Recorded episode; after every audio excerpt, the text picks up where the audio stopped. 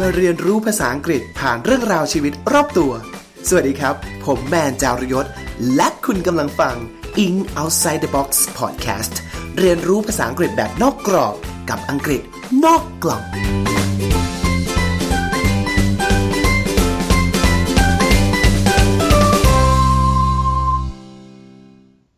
วัสดีครับ สวัสดีท่านผู้ฟังทุกท่านนะฮะต้อนรับกลับเข้าสู่ In Outside the Box Podcast นะครับ รายการที่พาทุกท่านไปเรียนรู้ภาษาอังกฤษผ่านเรื่องราวชีวิตรอบตัวนะครับผม วันนี้ครับเรายังคงจะพูดคุยเกี่ยวกับภาษาอังกฤษ เกี่ยวกับเรื่องของปรากฏการณ์ธรรมชาติ หรือภัยพิบัติอย่างธรรมชาตินะครับ ผมอย่าง EP ที่ 15 นะครับ ถ้าเกิดใครไปฟังกันแล้วนะครับ เราจะพูดถึงเรื่องของลมใช่ไหมฮะ ไม่ว่าจะเป็น Hurricane Typhoon หรืออ tornado นะครับ ท่านผู้ฟังคงจะทราบถึงความแตกต่างกันเรียบร้อยแล้วนะฮะ เพราะฉะนั้นถ้าเกิดใครยังไม่ได้ฟังนะครับ ย้อนกลับไปฟังที่ EP 15 กันได้เลยนะครับผม วันนี้ครับเรายังคงพูดถึงเรื่องราวของอสภาพแวดล้อม หรือภัยพิบัติทางธรรมชาตินะครับ แต่เราจะลองเปลี่ยนคำศัพท์มาเป็นทางด้านไฟบ้างนะครับ ผม เมื่อไม่นานมานี้นะฮะข่าวใหญ่ข่าวหนึ่งหรือภัยพิบัติอันใหญ่หลวง อย่างหนึ่งเลยนะครับ คือไฟป่าที่ประเทศออสเตรเลียนะครับ ที่เกิดขึ้นมาช่วงไม่นานมานี้ที่ผ่านมานะครับ ซึ่งถือได้ว่าเป็นครั้งที่รุนแรงและก็ใหญ่หลวงมาก ๆ ครั้งหนึ่งในประวัติศาสตร์เลยนะครับ ผมท่านผู้ฟังหลาย ๆ ท่านคงจะได้ตามข่าวอยู่บ้างนะครับใช่วันนี้เดี๋ยวเราจะมาพูดคุยกันถึงเรื่องคำศัพท์นะครับ ที่เรามักจะได้เจอในข่าวนี้นั่นคือเรื่องของไฟป่า หรือคำศัพท์ต่าง ๆ ที่เกี่ยวกับ Wi-Fi การติดไฟต่างๆนะครับ เดี๋ยวเรามาดูกันครับผม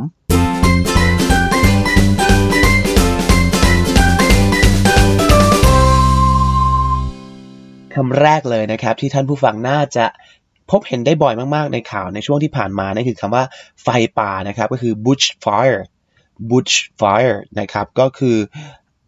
a large fire in the scrub or forest that can quickly get out of control นะครับ bushfire ก็คือไฟป่าใช่ไหมครับ ที่มีอ่ากินพื้นที่ขนาดใหญ่นะครับ เกิดขึ้นในป่า แล้วก็ไหม้ลามอย่างรวดเร็วแล้วก็รุนแรงเกินที่จะควบคุมไหวนะครับผม bushfire นะครับ เป็นคำที่อ่ามีคำอีกคำหนึ่งที่ใช้เหมือนกันได้นั่นคือ wildfires wildfires นะครับ W I L D F I R E นะครับ W I L D F I R E นะครับ wildfire นะครับ เป็นคำที่ใช้ in other parts of the world ครับ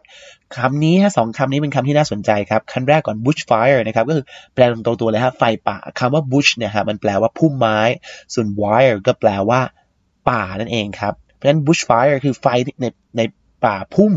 นะฮะแล้วก็ wildfires ก็คือไฟในป่านะครับ จริงๆแล้วคำนี้มีความต่างในด้านของวัฒนธรรมครับ bushfire นะครับเป็นไฟที่ใช้เป็นคำที่ใช้เรียกในประเทศออสเตรเลียนะครับ ส่วนไฟป่าในพื้นที่อื่นๆนะครับในโลกนะฮะจะเรียกด้วยคำว่า wildfire เพราะฉะนั้นเราอาจจะ อนุมานได้ว่าคำว่า bushfire นะครับเป็นคำที่ใช้ specific ลงไปที่ไฟป่าในประเทศออสเตรเลียเพราะฉะนั้นจึงไม่แปลกเลยที่เราอาจจะได้ยินคำว่า bushfire บ่อยมากที่สุดในข่าวนี้นะครับผม จริง ๆ แล้วนะฮะจากที่ผมไปหาข้อมูลมานะครับผมจริง ๆ การใช้สองคำนี้ฮะไม่ว่าจะเป็น bushfire หรือ wildfire นะครับเป็นคำที่เขาเรียกว่า interchangeably นะครับ interchangeably ก็คือสามารถใช้แทนกันได้นะครับคำไหนก็ได้คนเข้าใจเหมือนกันนะครับผมในขณะเดียวกันก็มีเขาเรียกว่ามีประเด็น issue อยู่เหมือนกันว่า บางคนมองว่า การใช้ bushfire ครับ นอกจากจะสื่อความว่าไฟป่าแล้ว ยังเป็นการเขาเรียกว่า express identity ของความเป็นออสเตรเลียนะครับ คนออสเตรเลียรู้สึกว่า เฮ้ยคำเนี้ยนะครับ มันคือคำของฉันน่ะเพราะว่าประเทศเราเนี่ยนะ มันมีพื้นที่ป่าที่มันไม่ได้สูง ไม่ได้เป็นไม้สูงนะครับนั่นคำว่า bush เนี่ยมันแปลว่าพุ่มไม้ มันคือ land ที่ cover with short trees and bushes นะครับ growing on dry ground of low quality เพราะฉะนั้น bushfire มันเลยเป็นคำที่เฉพาะเจาะจงสำหรับออสเตรเลียที่บางคนรู้สึกแบบนั้น ในขณะที่ wildfire เนี่ยเป็นคำที่เขาเรียกว่า Americanization คือเป็นคำแบบ American American ใช่ไหมครับ เพราะฉะนั้นบางคนก็รู้สึกว่าการใช้ wildfire เรียกปรากฏการไฟป่าครั้งนี้ในประเทศออสเตรเลียเนี่ยเป็นการที่ ใช้คำแบบอเมริกันมากเกินไป แต่ใดๆก็ตามครับ แน่นอนว่าภาษามันดิ้นได้อยู่แล้ว บางคนก็รู้สึกว่าเฮ้ย มันไม่ได้ซีเรียสขนาดนั้นนะคำสองคำนี้เป็นคำที่ใช้ can be used interchangeably นะครับ สามารถใช้แทนกันได้นะ แม้แต่คนที่เป็นคนออสเตรเลียเองก็มองว่า bushfire กับ wildfire นะครับ ก็กินความหมายที่เฉพาะเจาะจงในแบบของตัวเอง นะครับนักผจญเพลิงบางท่านนะครับก็บอกว่าคำว่า wildfire นะครับเป็น a fire that isn't planned นะครับก็คือไฟที่ไม่ได้มีการ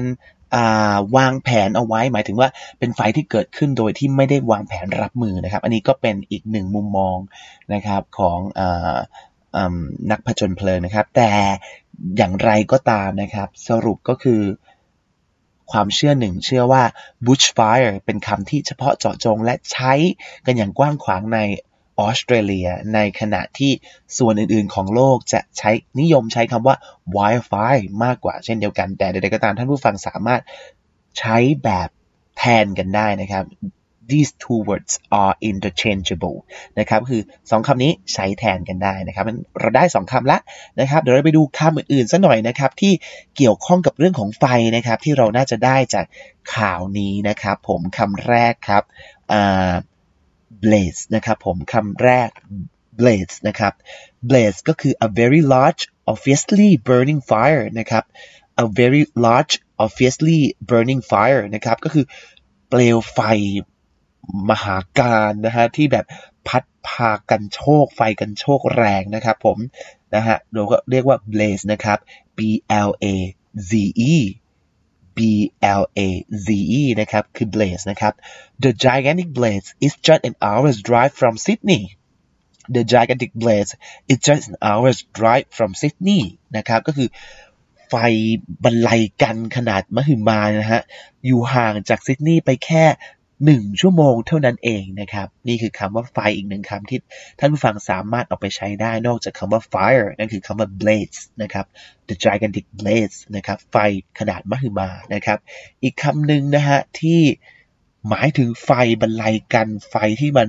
ร้อนเหมือนกันนะฮะ นั่นคือคำว่า inferno inferno นะครับ i n F E R N O นะครับ I N F E R N O นะครับ Inferno นะครับคำนี้ท่านผู้ฟังจะได้เจอใน2เซนส์ความหมายได้ด้วยกันนะครับผมความหมายแรกนะฮะก็คือ a large fire that is dangerously out of control a large fire that is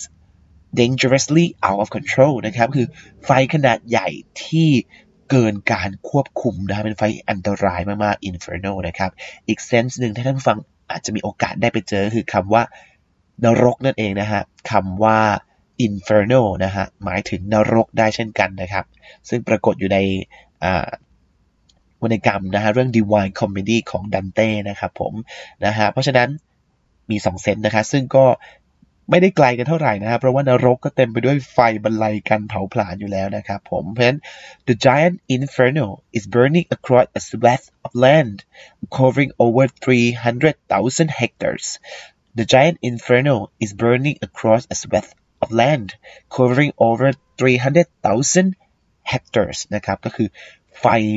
มหาการนะฮะกำลังเผาข้ามแผ่นดินนะฮะกินพื้นที่กว่า 3 0 0แสนเฮกเตอร์เลยนะครับผมนี่คืออะเราให้เป็นคำที่ 4 ละนะครับพอเรารู้คำว่า bushfire wildfire blaze และ inferno ครับ อีกสองคำนะฮะที่อยากจะให้ท่านผู้ฟังได้รู้จักเกี่ยวกับไฟก็คือ เวลาเราจะบอกว่าอะไรที่มันติดไฟ อะไรที่มันไวไฟต้องระวังหน่อยนะฮะเราใช้คำว่า flammable flammable ครับ F L A M M A B L E flammable ก็คือไวไฟติดไฟได้ครับคำว่า flammable นะครับ มีอีกคำหนึ่งที่มีความหมายเหมือนกับ flammable เลย แต่เราเติม in เข้าไปข้างในครับไอ้ข้างหน้านะครับผม เป็น inflammable ฉันจะได้สองคำด้วยกัน flammable หรือ inflammable i n f l a m m a b l e ครับ i n f l a m m a b l e inflammable นะครับสองคำนี้นะฮะหมายถึงอะไรบางอย่างที่มันไวไฟนะครับ เช่น inflammable and poisonous gases inflammable and poisonous gases ก็คือแก๊สที่มีพิษแล้วก็ไวไฟนะครับ หรือ flammable liquid นะครับ ก็คือของเหลวที่มันไวไฟติดไฟได้นั่นเองครับ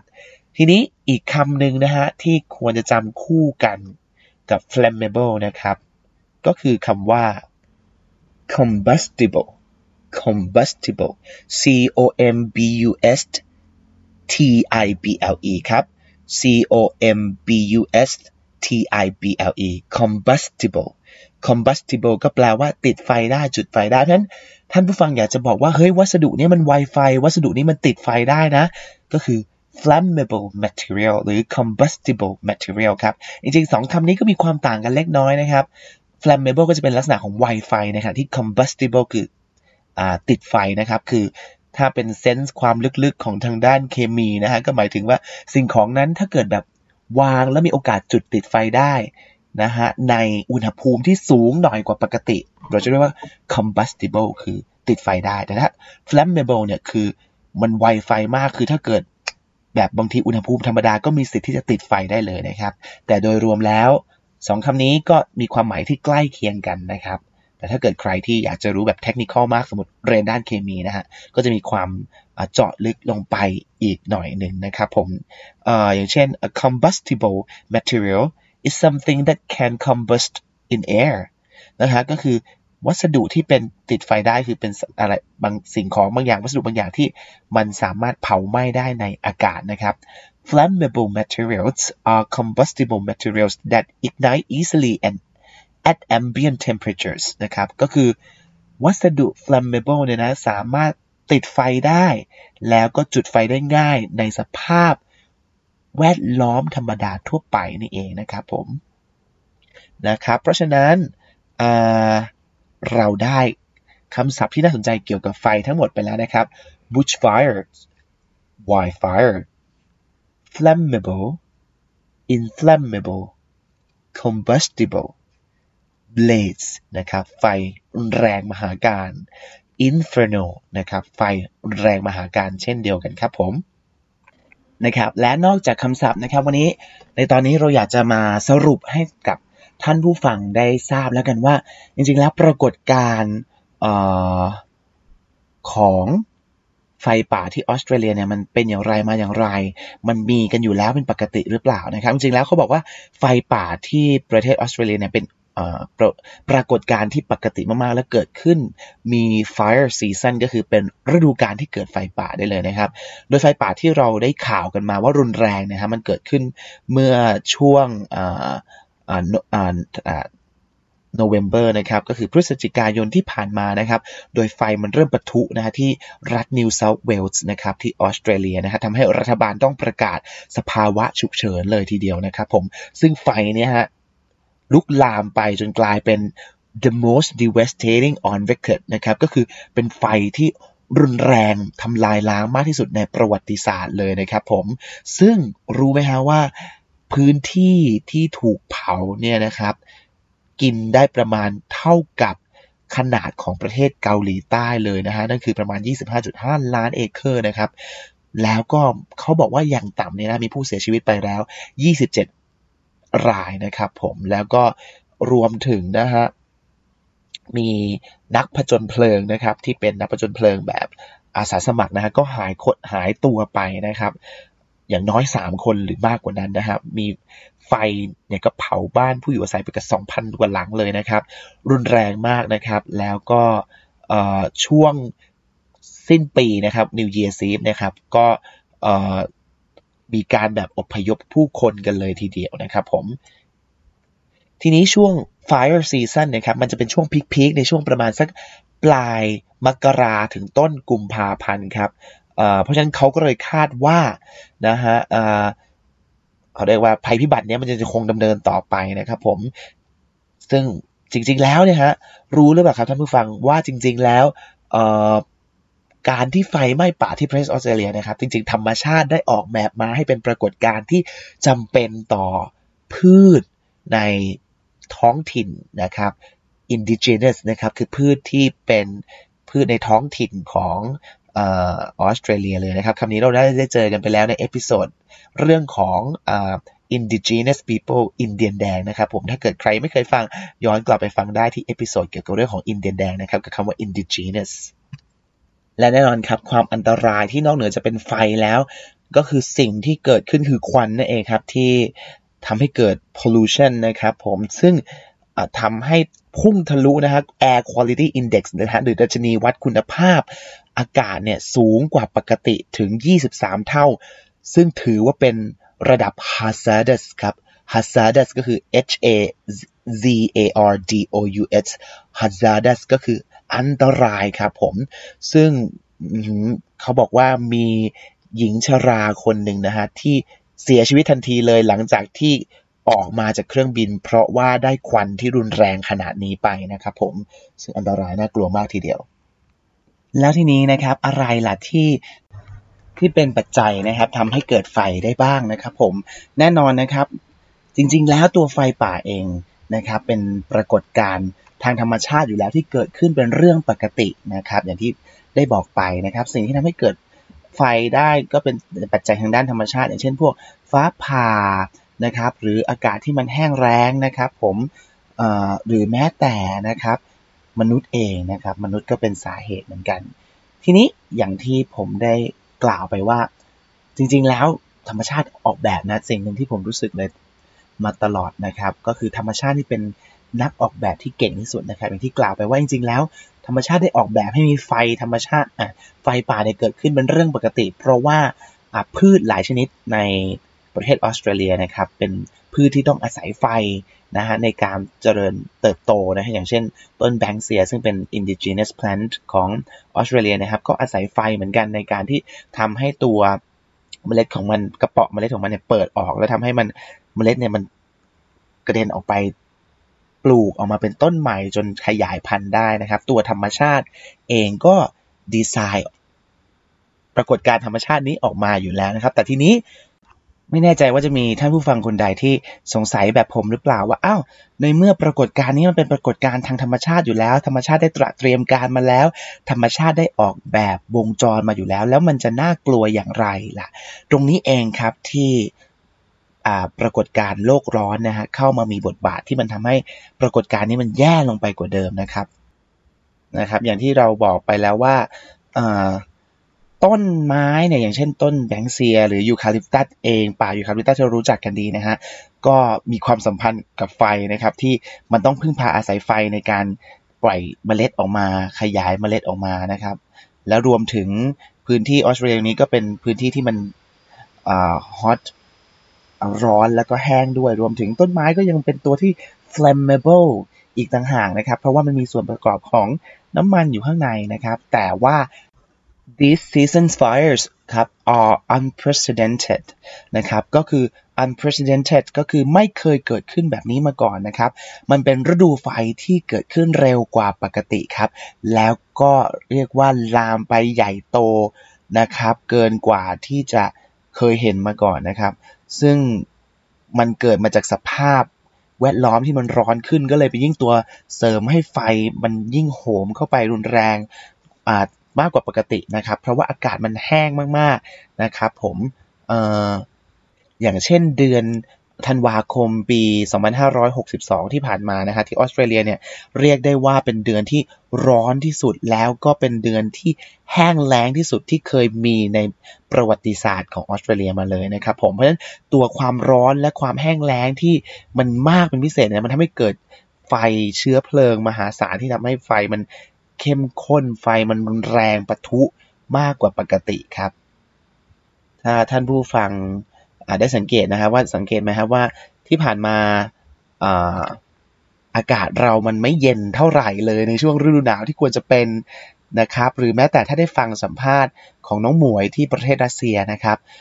ซึ่งปกติฤดูหนาวตอนนี้ควรจะต้องติดลบสิบละแต่ช่วงนี้ในปีนี้ฤดูหนาวของออสเตรเลียเอที่ของรัสเซียเนี่ยน้องหมวยบอกว่าแค่ประมาณ 2 องศาเท่านั้น ซึ่งถือว่าผิดปกติ มากกว่าหน้าหนาวในปีอื่นๆที่ผ่านมานะครับ หรือถ้าเกิดใครเคยเห็นผ่านหูผ่านตาบ้างถ้าจำไม่ผิดนะครับ จะมีเขาเรียกว่าอินฟลูเอนเซอร์บางคนนะครับ ที่เขาเคยถ่ายรูปลง Instagram เป็นรูปที่แบบน้ำแข็งปกติหน้าฤดูหนาวที่รัสเซียน้ำแข็งมันจะเกาะที่ขนตาของเขาแล้ว ปรากฏช่วงหลังๆ เนี่ย มันไม่มีเกล็ดน้ำแข็งเกาะที่ขนตาเหมือนเดิม มันเป็นปรากฏการณ์โลกร้อนที่ทำให้เกิดความเย็นที่มันน้อยลงนะครับ อุณหภูมิที่มันสูงขึ้น อุณหภูมิที่มันแปรปรวนเกินไป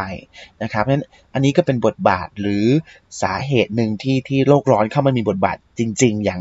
ที่เราทุกคนสัมผัสและจับต้องได้นะครับ เพราะฉะนั้นก็เลยไม่แปลกไม่แปลกเลยนะครับที่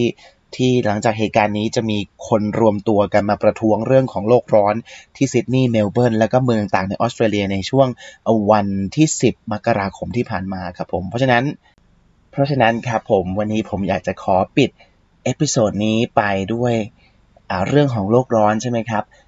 ถ้าท่านผู้ฟังมีโอกาสนะครับ ก็เราอาจจะเริ่มพกนะครับ แก้วน้ำส่วนตัว หลอดส่วนตัว หรือแม้แต่ช้อนส้อมส่วนตัวนะครับ การลดโลกร้อนอย่างที่ผ่านมาอย่างที่ท่านผู้ฟังได้รู้ว่าเมื่อประวันที่ 1 เมื่อปีใหม่ที่ผ่านมารัฐบาลประกาศให้มีการงดแจกถุงพลาสติกใช่ไหมครับ ซึ่งเหมือนจะเป็นสัญญาณที่ดีครับ แต่ว่ากลายเป็นว่าเรามีการเอาถุงผ้าขึ้นมาทดแทนขายถุงผ้า หรือหันมาใช้ร้านรวงต่างๆ ร้านร้านกาแฟชื่อดังต่างๆ หันมาใช้เป็นหลอดกระดาษ ซึ่งความจริงแล้วก็ยังไม่ใช่วิธีที่ถูกสัทีเดียวนะครับผมเพราะว่าสุดท้ายแล้วสิ่งที่เราตั้งเป้าเอาไว้นั่นคือการที่ลดการใช้งาน ครั้งเดียวให้น้อยที่สุดลดการ single use ครับผมใช้อย่างไรให้เราใช้ซ้ำได้มากที่สุด ฉันต่อให้เราไปเจออถุงกระดาษ หลอดกระดาษ ตะเกียบไม้ที่มันย่อยสลายได้ แต่การที่เราใช้มันแค่ครั้งเดียวก็ยังถือว่าเป็นการไม่เป็นมิตรต่อธรรมชาติอยู่ดี เพราะการที่เราใช้มันแค่ครั้งเดียว มันคือการที่เราต้องผลิตมา ซึ่งการผลิตนั้นก็ใช้กระบวนการพลังงานและ ธรรมชาติอย่างมากเช่นเดียวกัน เพราะฉะนั้นสิ่งที่เราเริ่มทำได้แต่ตอนนี้นอกจากจะลดเรื่องของถุงพลาสติกนะครับเราสามารถพกอะไรบางอย่างที่เราใช้ซ้ำได้เยอะ ๆ อย่างเช่นหลอดอถุงนะครับหรือแม้แต่ช้อนส้อมนะครับผมเอาละวันนี้ปิดท้าย episode อาจจะดูออกนอกเรื่องไป แต่พอพูดคุยกันไปเรื่อยๆ ก็ทำให้เห็นว่าช่วงนี้ เทรนด์นี้เป็นเทรนด์ที่กำลังมาจริงๆนะครับเรื่องของโลกร้อนรู้สึกจะหลีกหนีไม่พ้นจริงในช่วงทศวรรษนี้นะครับผม เพราะฉะนั้นอะก่อนจากกันไปนะครับ ขอทวนคำศัพท์อีกครั้งหนึ่งที่เราได้จากไฟป่าใน episode นี้ครับ มีคำว่าอะไรบ้างที่แปลว่าไฟป่าสองคำที่เราได้ได้มาวันนี้คือ bushfire นะครับ bushfire และ wildfire นะครับ bushfire นะครับ bush แปลว่าพุ่มไม้ เพราะฉะนั้นจึงเหมาะกับเป็นการเรียกไฟป่าที่ในภูมิภาคออสเตรเลีย เพราะว่าป่าไม้ที่ไม่ได้สูงนักเป็นลักษณะของป่าพุ่มๆนะครับ bushfire จึงแปลว่าไฟป่าที่ specific to Australia ในขณะที่ wildfire นะครับ เป็นคำเรียกไฟป่าที่เกิดขึ้น ที่ส่วนอื่นของโลกนะครับ แต่อย่างไรก็ตามนะครับ these two words are interchangeable นะครับ คือทั้งสองคำนี้สามารถใช้แทนกันได้นะครับผม นอกจากนี้ครับ นอกจากเรื่องของ bushfire กับ wildfire ถ้าผู้ฟังได้คำที่เกี่ยวกับไฟนะครับไปอีกนะครับ เช่นคำว่า blaze ครับ blaze ครับ ก็คือไฟขนาดใหญ่และลุกลามน่ากลัวนะครับ อีกคำหนึ่งที่เป็นไฟขนาดใหญ่และน่ากลัว dangerous เหมือนกันคือคำว่า inferno inferno นะครับ i n f e r n o inferno นะครับนอกจากแปลว่าไฟบรรลัยกัลป์แล้วยังแปลว่านรกได้อีกด้วยนะครับผมอีกคำหนึ่งที่นึกขึ้นได้นะฮะตอนที่พูดใน episode ยังนึกไม่ได้ อันนี้อยู่ดีก็นึกขึ้นมาได้อีกคำหนึ่งก็คือคำว่า flame ครับ f l a m e flame นะครับ flame นี้จะเป็นลักษณะของเปลวไฟนะครับผมเพราะฉะนั้น flame ก็เป็นอีกคำหนึ่งที่ใช้หมายถึงไฟได้เหมือนกันนะครับอีกอ่าอีก สามคำนะครับคำว่า inflammable หรือ flammable นะครับ แปลว่าไวไฟนะครับผม ส่วนอีกคำหนึ่งครับ combustible combustible นะครับ หมายถึงติดไฟได้นะครับเพราะฉะนั้น flammable materials and combustible materials ก็คือ วัสดุที่ไวไฟ คือวางไว้ในอุณหภูมิห้องก็อาจจะติดไฟได้เลยกับ combustible materials คือวัสดุที่ติดไฟได้คือ สามารถติดไฟได้ในกรณีที่อุณหภูมินั้นสูงขึ้นผิดปกตินะครับผม และนั่นคือคำศัพท์ที่เกี่ยวข้องกับไฟไฟใน episode นี้ครับ กับเรื่องราวของไฟป่าที่ประเทศออสเตรเลียครับผมขอบคุณท่านผู้ฟังที่ติดตามนะครับผมทุกท่านเลยนะครับ ตอนนี้ผมพยายามที่จะพัฒนาเรื่องของคุณภาพ เรื่องแม้แต่ทักษะการพูดของตัวผมเอง รวมถึงเรื่องของเนื้อหาด้วยนะครับ ท่านผู้ฟังมีข้อเสนอแนะติชมอย่างไร สามารถพูดคุยแลกเปลี่ยนกันได้เลยนะครับ ผมให้ผมพัฒนางานนะครับ แล้วก็ความสามารถของตัวเองขึ้นขึ้นไปอีกนะครับ ผมเพราะฉะนั้นถ้าเกิดใครที่ฟังทำ Podbean นะครับ ผมก็สามารถคอมเมนต์ได้นะครับในแอป หรือในเว็บไซต์ของ Podbean นะครับ หรือถ้าเกิดใครฟังทาง Spotify อาจจะไม่มีช่องทางให้พิมพ์ก็สามารถ เข้าไปที่เพจของเรานะครับ Eng Outside the Box Podcast อะ Eng Outside the Box นะครับอังกฤษนอกกล่องนะครับ สามารถแลกเปลี่ยนความคิดเห็นนะครับ หรือเสนอแนะติชมได้นะครับ จะเป็นพระคุณอย่างยิ่งเลยนะครับผมและผมจะเดินหน้านะฮะผลิตพอดแคสต์เกี่ยวกับภาษาอังกฤษนะคะซึ่งเป็นส่วนตัวของผมที่เป็นเนิร์ดของภาษาก็อยากจะทำสิ่งนี้ต่อไปนะครับ ผมก็ต้องขอขอบคุณท่านผู้ฟังนะครับ ที่ติดตามแล้วก็ ติชมนะครับผมวันนี้ต้องลาไปก่อนแล้วพบกันใหม่กับ episode หน้า สวัสดีครับ เป็นยังไงกันบ้างครับ กับการเรียนรู้ภาษาอังกฤษแบบนอกกรอบกับอังกฤษนอกกล่องในตอนนี้ ถ้าชอบก็อย่าลืมกดติดตาม กดแบ่งปันให้คนที่คุณรักได้ฟังกันทั่วหน้า ติดตามรายการของเราได้ทาง Spotify Apple iTunes Podbean SoundCloud หรือจะมาแบ่งปันเรื่องราวของคนรักภาษาด้วยกันได้ที่ Facebook Fanpage In Outside the Box สำหรับวันนี้ต้องลาไปก่อนแล้วพบกันใหม่ครั้งหน้า สวัสดีครับ